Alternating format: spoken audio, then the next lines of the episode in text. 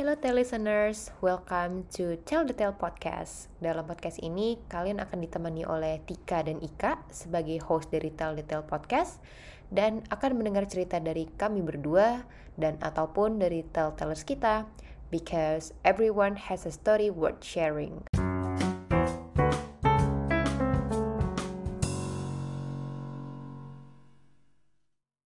Hello, kembali lagi listener semuanya, Mbak Ika. Halo Tika, gimana kabarnya Tik? Alhamdulillah cerah sih, biar karena mataharinya lagi lumayan menyorot ya, jadi ikutan cerah. Bener ya, jadi cuaca kadang menentukan mood juga ya. iya, kadang kalau pas lagi mendung gitu ya, ya cerah sih tapi mau tidur gitu. Apalagi weekend-weekend ya, Tik. Betul, betul. Oke, oke. Akhirnya kita sudah kembali di episode yang kesekian ini ya Mbak Ika, udah nggak usah gitu kan? Iya, benar-benar.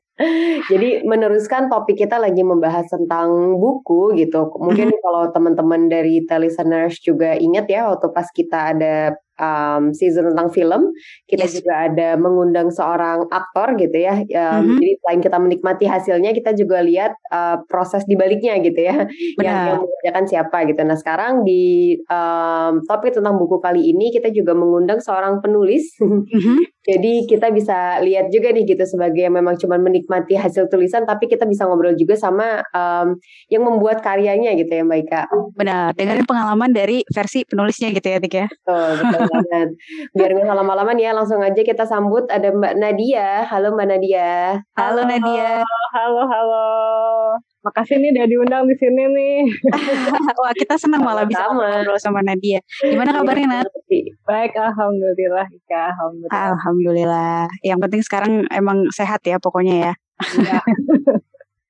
Oke, jadi seperti biasa nih uh, sebelum nanti Nadia pasti akan memperkenalkan diri juga ke listener, tapi sedikit kasih heads up gitu ya. Jadi uh, Nadia ini dulu adalah teman SMA aku. Jadi uh, kita dulu bersekolah di SMA yang sama ya Nat ya. Iya. Uh, dan kayaknya sih kuliahnya sebenarnya juga di universitas yang sama, cuma beda jurusan aja. uh, jadi di situlah kita dulu uh, suka, lu kayak lumayan suka main bareng juga dulu ya waktu waktu SMA ya beberapa kali. Dan waktu LDK aku tuh satu kelompok sama Ika, Ika uh, ini ah, iya kelompoknya. oh, Nadia masih inget loh, sampai sedetail itu loh, luar biasa itu udah lebih dari 10 tahun loh. Istilah LDK ya, baru denger lagi jadinya kan. Iya iya dan um, sebenarnya kalau uh, listeners uh, pernah uh, baca versi novelnya ya kalau uh, kita pasti semua pernah tahu film ada apa dengan cinta. Nah ini sebenarnya uh, versi novelnya ini kan uh, dibuat ya waktu itu ya ada, ada versi novelnya dan ini yang nulis Nadia nih. Nah, dan masih banyak lagi sebenarnya ini kalau uh, aku sempat nyari juga kemarin. Ternyata uh, novel Tiga Sri Kandi pun ya versi novelnya itu juga Nadia yang yang menulis gitu dan masih banyak lagi judul-judul lainnya uh, yang merupakan hasil karyanya Nadia. Tapi sebelum kita sampai ke detailnya di sana, uh, silahkan Nadia memperkenalkan diri dulu mungkin ke listeners biar lebih kenal lagi dan boleh cerita sedikit aktivitasnya saat ini. Silakan Nat. Oke, halo listener, salam kenal.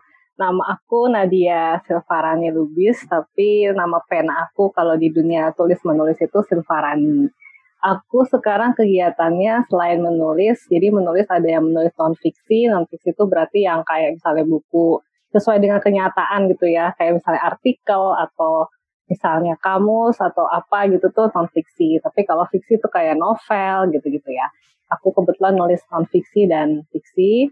Terus juga karena aku uh, dulu sastra Perancis, aku juga mengajar selain ngajar nulis juga ngajar Perancis, tapi dalam situasi kayak gini jadinya semuanya webinar. Itu aja sih kegiatan aku, yang lainnya sama kayak teman-teman semua. sama ya sekarang sejak pandemi semua aktivitas online ya.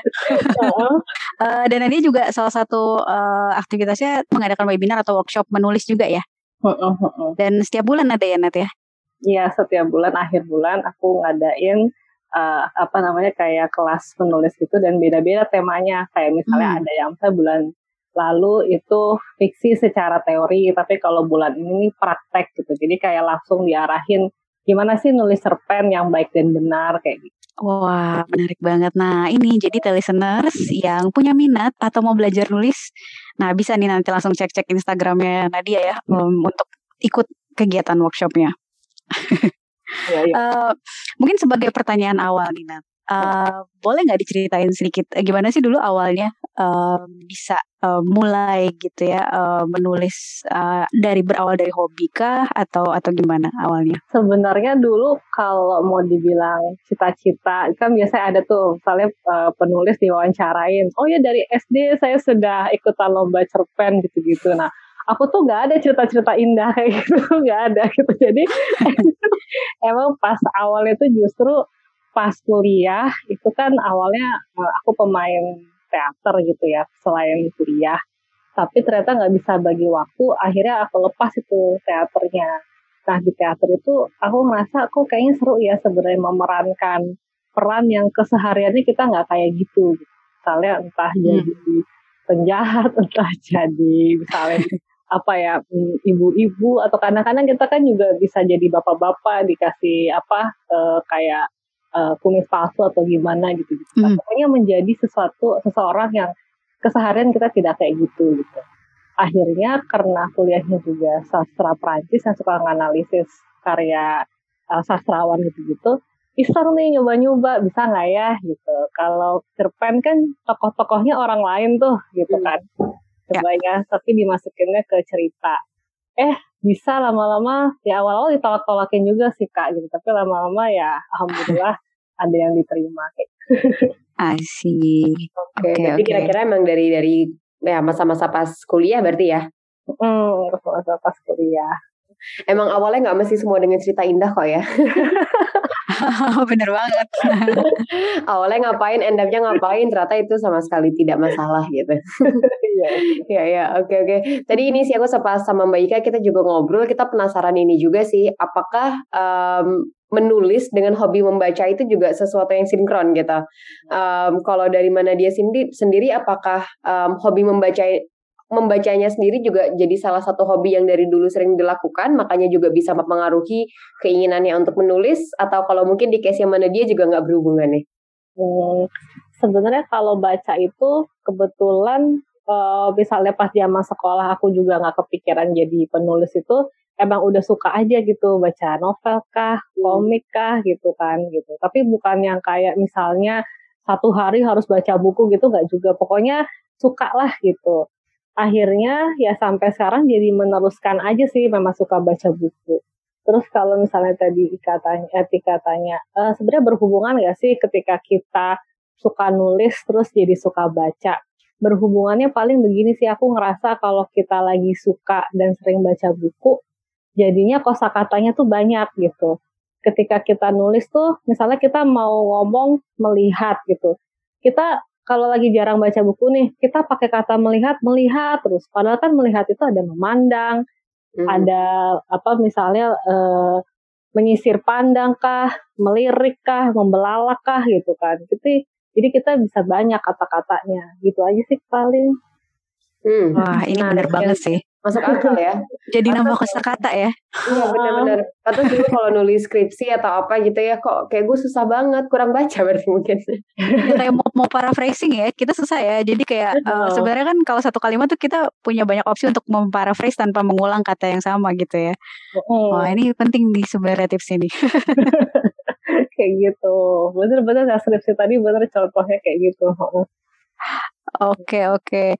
Uh, nah kalau waktu itu awalnya dari mulai uh, tadi ya kan sempat uh, ah jadi sebenarnya tertarik juga ke uh, dunia acting ya tadi kalau um, Nadia sempat mention ya. Terus akhirnya uh, end up menuangkan uh, keinginan itu untuk uh, menjadi orang lain. Maksudnya dalam arti uh, seperti memainkan karakter yang bukan diri kita gitu ya. Akhirnya dituangkan ke dalam tulisan.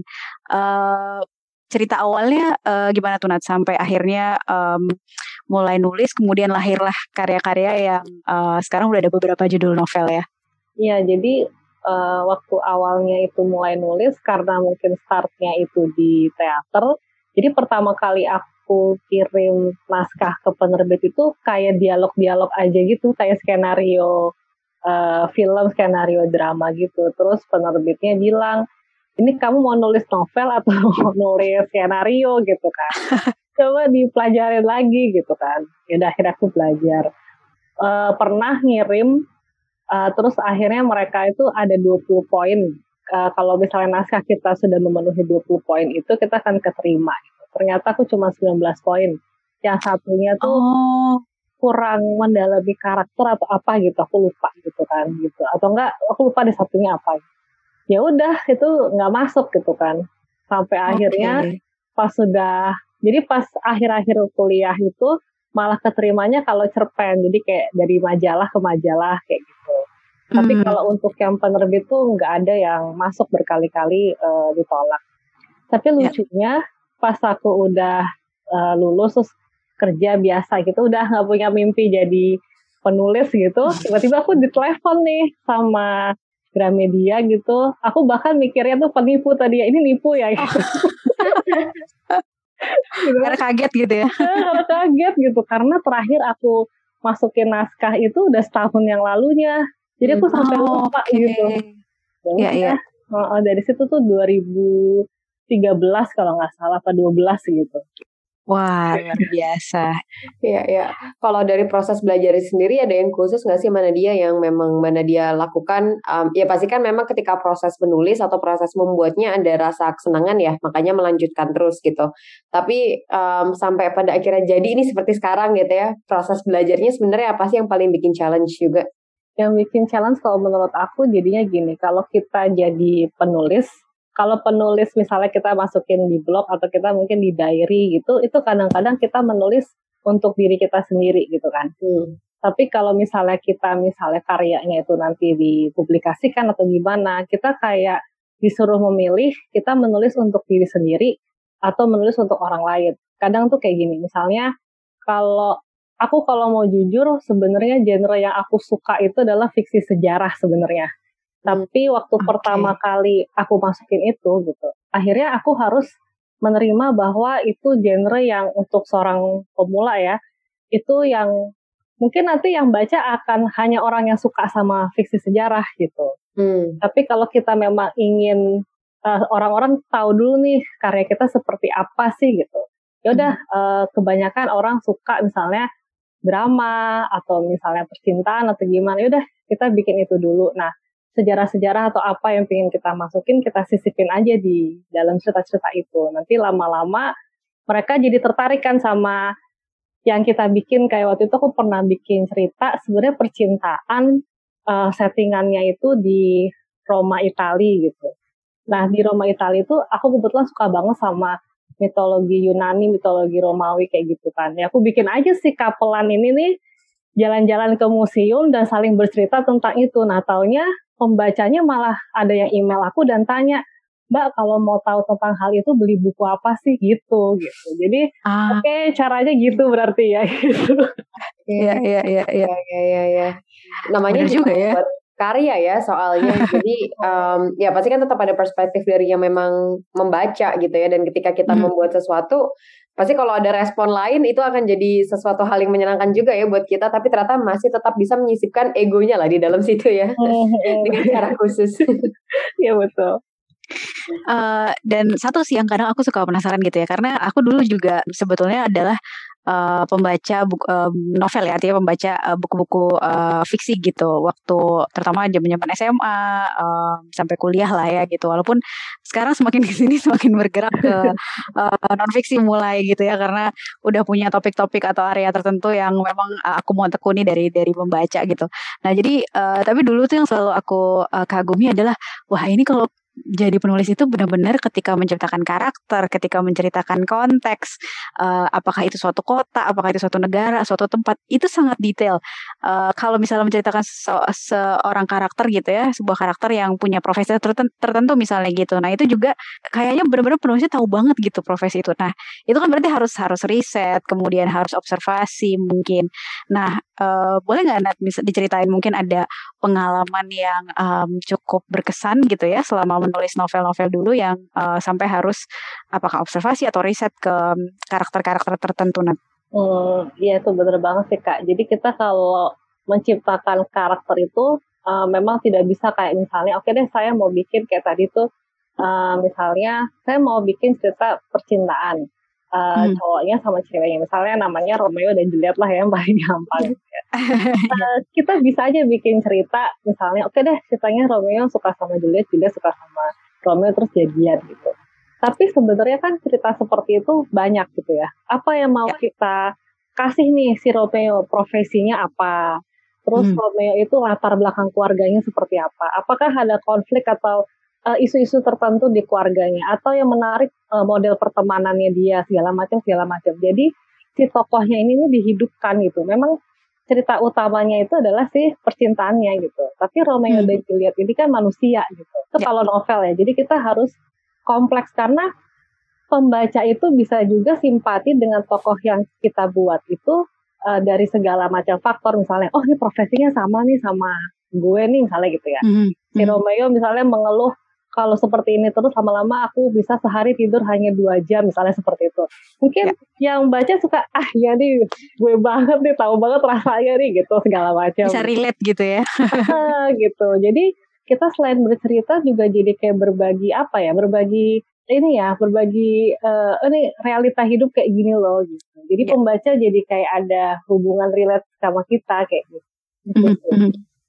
Biasanya proses uh, kayak apa tuh nanti yang dijalani untuk bisa uh, nemu gitu ya? Misalkan kayak oh misalnya uh, mau kita mau nulis karakter yang dia profesinya dokter misalnya gitu. Padahal kan kita sendiri uh, tentu saja maksudnya punya profesi yang beda ya gitu. Nah uh, apa tuh yang biasanya dilakukan untuk bisa memahami apa sih kesulitannya misalnya tantangannya uh, menjadi seorang dokter misalnya atau mis kayak uh, misalkan kita angkat karakter seorang banker gitu yang sebenarnya itu sama sekali jauh aktivitasnya dari aktivitas sehari-hari kita gitu. Um, biasanya apa yang dilakukan untuk bisa menciptakan karakter itu dengan cukup detail uh, aku sih kadang-kadang cara setiap penulis itu beda-beda ya kak. Tapi kalau hmm. aku sekarang teknologi kan juga udah oke okay ya. Kita misalnya hmm. lihat YouTube, kayaknya setiap profesi itu suka ada yang ngevlog gitu kan. Nah, bener-bener. kita lihat tuh segala macam gitu. Cuma kalau yeah, iya. aku, gak tahu ini aku aneh apa enggak ya. Kalau aku mendapatkan inspirasi dari bahkan mungkin hanya video orang gitu ya. Kadang-kadang aku suka share gitu di sosial media aku. Aku bilang tonton ini bagus gitu atau gimana gitu. Kadang aku hmm. komen juga sama orangnya di sana bagus videonya apa gimana. Maksudnya sebagai rasa kalau uh, udah ngasih inspirasi nih kita juga harus apresiasi ke orang itu gitu. Itu kalau misalnya mau dari vlog ya. Tapi ya. bisa juga misalnya kita punya temen nih yang profesinya uh, seperti itu.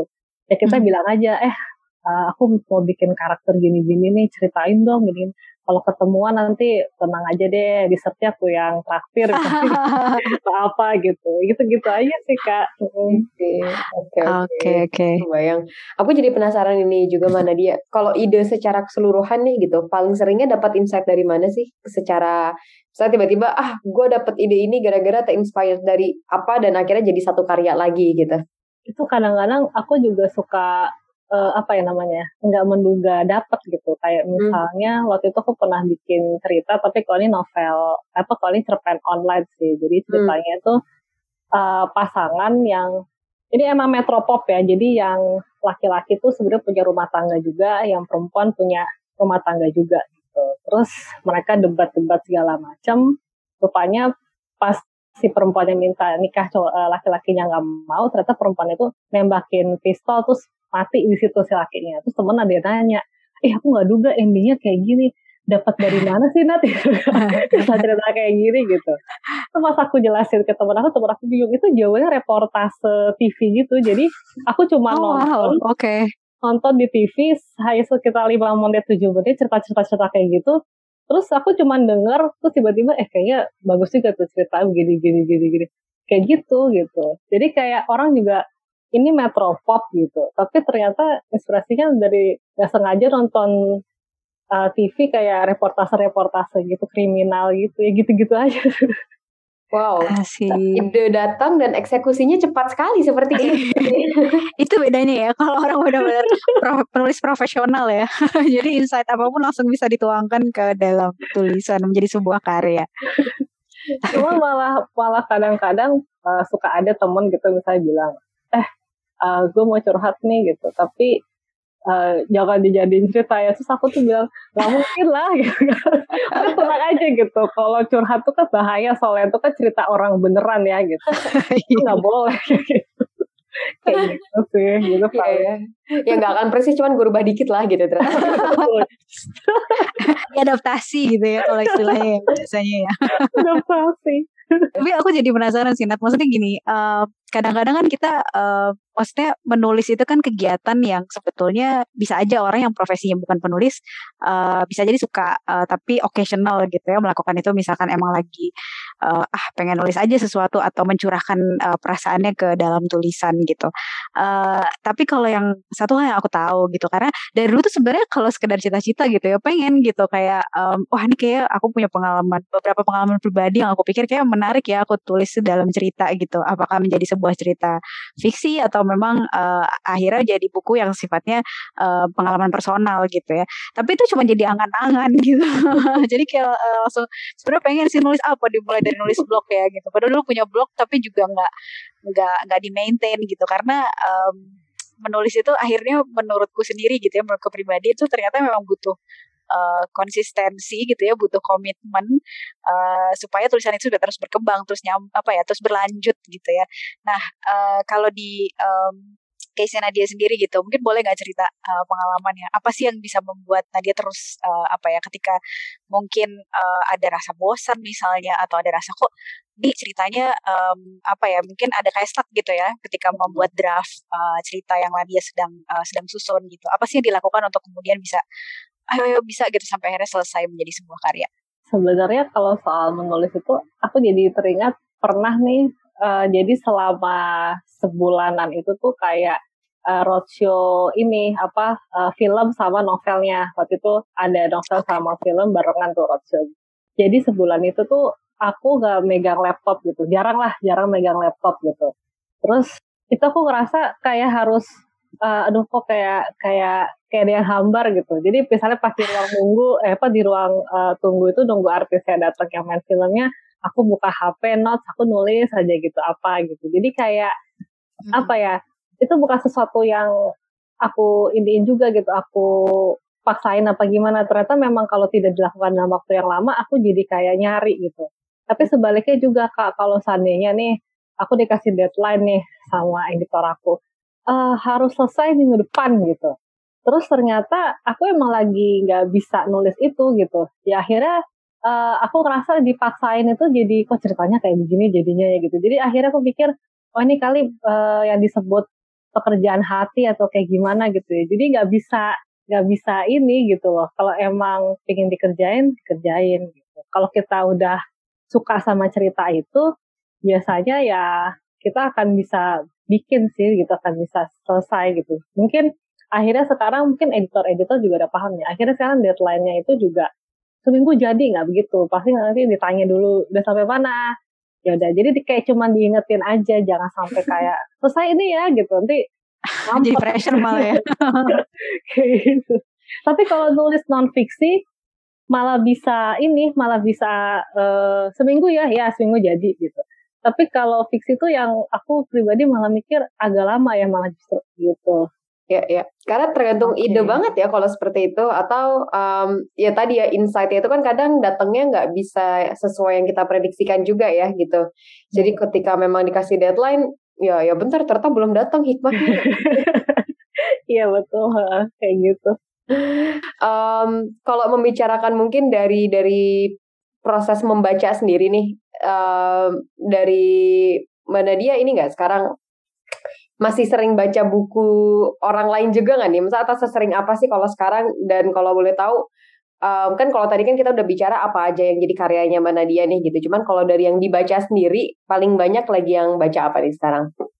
Uh, kebetulan karena sekarang aku lagi ada bikin beberapa uh, apa namanya fiksi sejarah sama metropop gitu ya. Mm-hmm. Yang sekarang lagi aku sering bacain tentang emang buku-buku sejarah gitu sih. Kalau yang metropop lagi enggak gitu.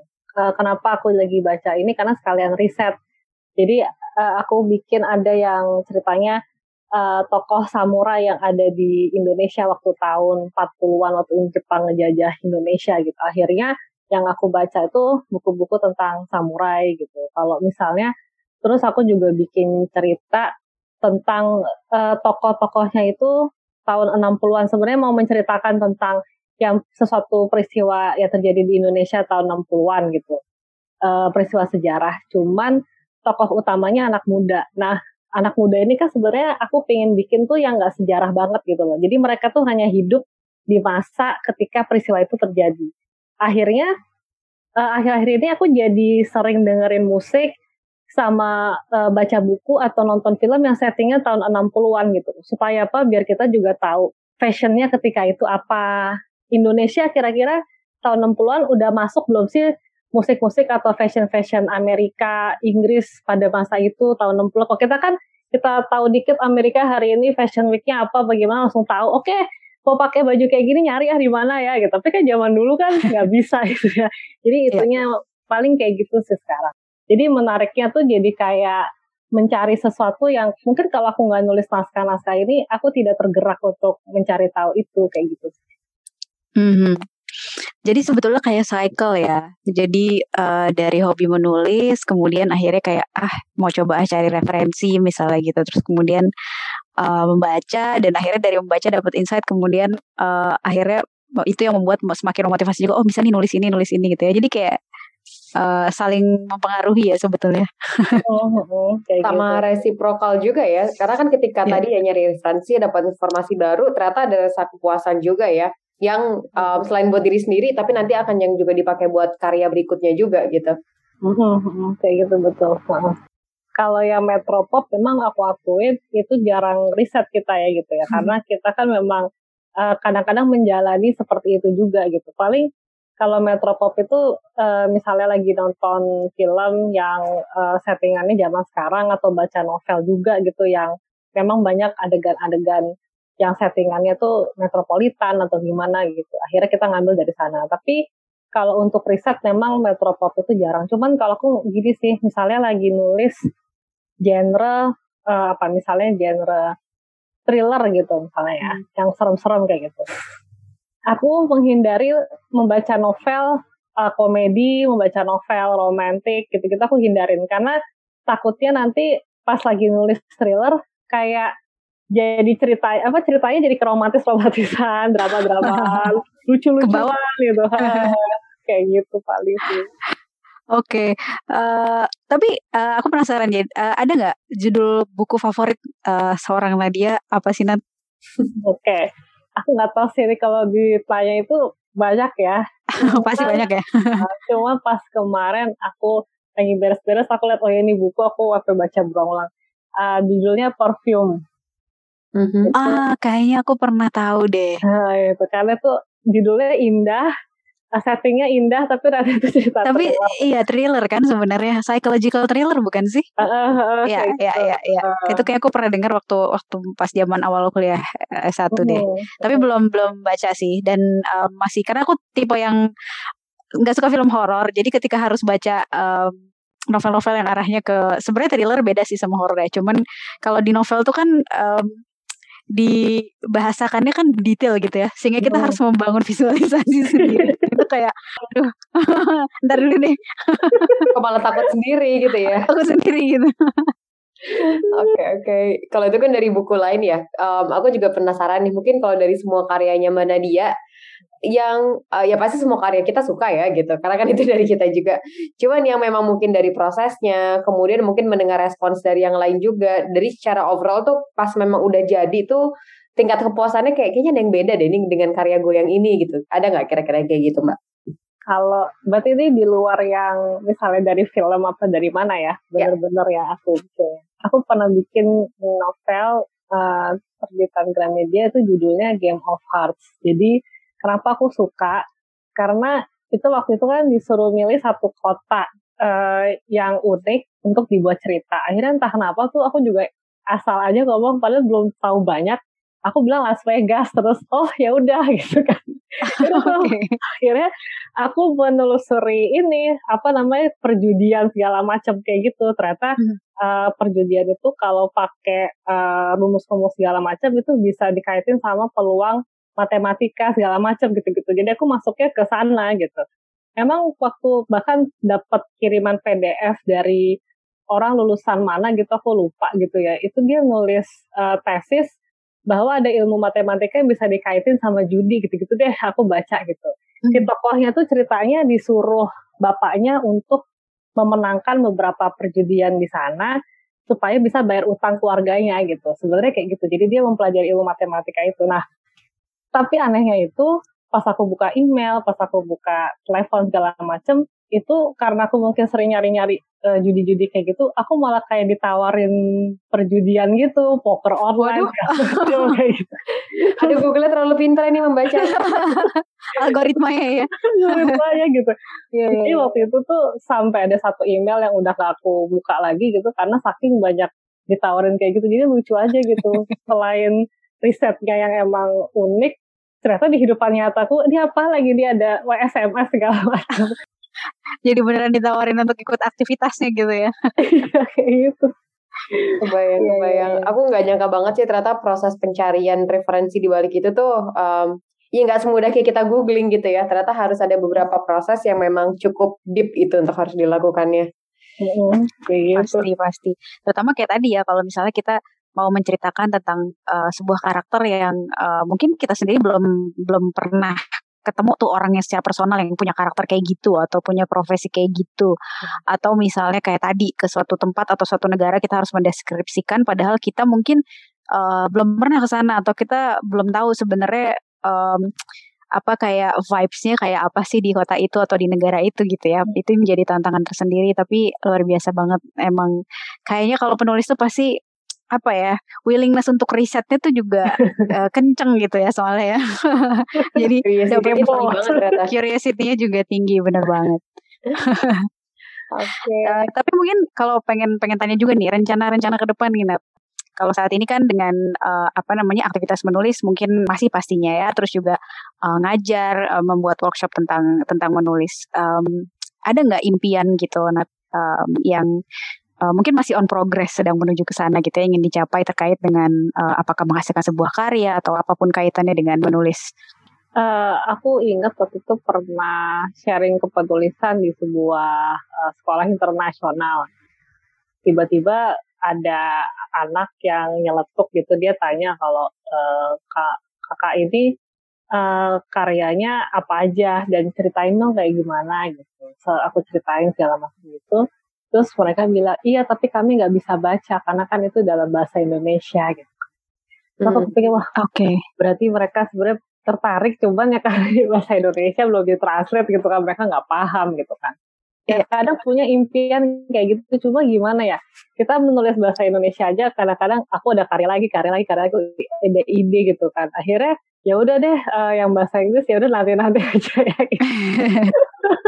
paling gitu sih gitu aja sih Oke. Okay. Seru juga ya sebenarnya kalau ya kira kan terbatas ya hanya yang mengerti bahasa Indonesia gitu Betul. cuman ya belum punya uh, apa namanya uh, rencana ke sana tapi ingin sih kayak gitu sih paling Wah, keren banget nih Nat kalau bisa misalnya Nadia nanti akan jadi salah satu penulis Indonesia yang go international dengan mempublish uh, versi translationnya ya in English dari uh, novel karya Nadia. Mudah-mudahan ya nanti. expansion nanti expansion. Oke, okay. nggak terasa banget ternyata ya. Ternyata sudah beberapa menit kita lalui. Iya, ngobrol bareng Nadia seru ya, banyak ceritanya. Itu dia. Oke, dari Mbak Ika ada lagi mungkin Mbak? Uh, enggak sih. Oh mungkin uh, tadi ya mau uh, apa namanya mempromot kembali nih kalau misalnya teman-teman yang uh, berminat untuk ikut workshop menulis yang diadakan uh, Nadia setiap bulan ya. Kalau untuk yang bulan September sepertinya kalau pada saat episode yang bersama Nadia ini tayang kayaknya udah kelewat. Tapi nanti Oktober akan ada lagi dan informasinya bisa dilihat di Instagramnya Nadia ya. At Nadia Silvarani atau Silvarani Books. Oke, okay, at Nadia Silvarani atau at Silvarani Books ya. Nah, jadi buat listeners yang um, pengen belajar nulis atau punya minat untuk uh, sekedar apa ya, uh, mencari aktivitas lain dari aktivitas harian yang sekarang udah dilakukan, nah mungkin boleh dicoba ikutan. Kalian bisa jadi salah satu kegiatan alternatif juga ya gitu, yang benar banget. iseng-iseng sering nulis gitu, cuman mungkin mm -hmm. dengan ikutan workshop barangkali ada hasil yang nggak kita sangka-sangka kan. Benar, mungkin jadi semakin banyak lahir penulis-penulis di Indonesia ya. Amin amin. Oke deh thank you banget mbak Nadia atas um, sharing ceritanya. Um, ini cerita-cerita ringan tapi membuka insight juga buat kita terutama mungkin yang kita biasanya cuma baca aja tapi nggak tahu proses dibaliknya juga kayak apa. Ini bisa hmm. menjadi cerita yang unik juga. So good luck untuk karya-karya berikutnya. Semoga tadi impian-impiannya bisa segera tercapai juga. Um, kita tunggu karya-karya lainnya yang bisa menghibur um, kita semua juga ya. Dan okay. menginspirasi juga tentunya ya. Betul banget. Oke okay, kalau gitu jadi um, untuk listeners di luar sana selain tadi ya jangan lupa visit um, Instagramnya Nadia juga kalau misalnya mau lihat informasi tentang um, workshopnya gitu dan yang lain juga tetap follow dan lihat-lihat lagi feed kita di @detail.id. So see you on the next episodes. Bye bye. Dadah, thank you Nadia. Sama-sama, bye.